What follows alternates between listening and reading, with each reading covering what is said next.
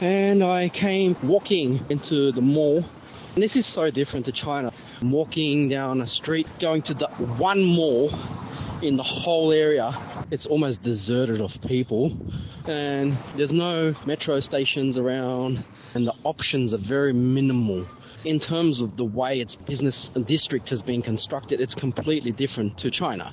Here, you'll have crisscrossed streets, and only one of those streets, the main street, will have shops on it, the mall, and everything else where you need to buy from a business. But in China, it's almost like a maze around the mall and the metro stations. From the metro station, you come out, and there's this zigzag maze of shops everywhere. It just does not stop.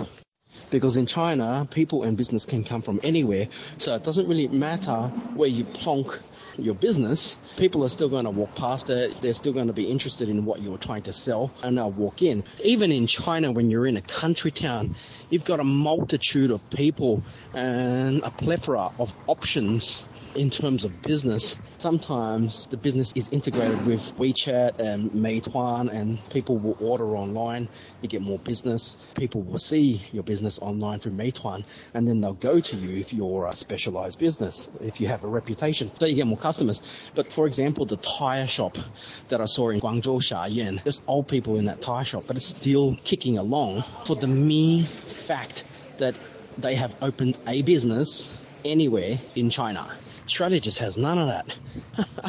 it's got one for every town. One coffee shop, one mall, one kebab shop, one pharmacy. But it's actually not that bad these days. It has become a lot better, but any business in China will be a success.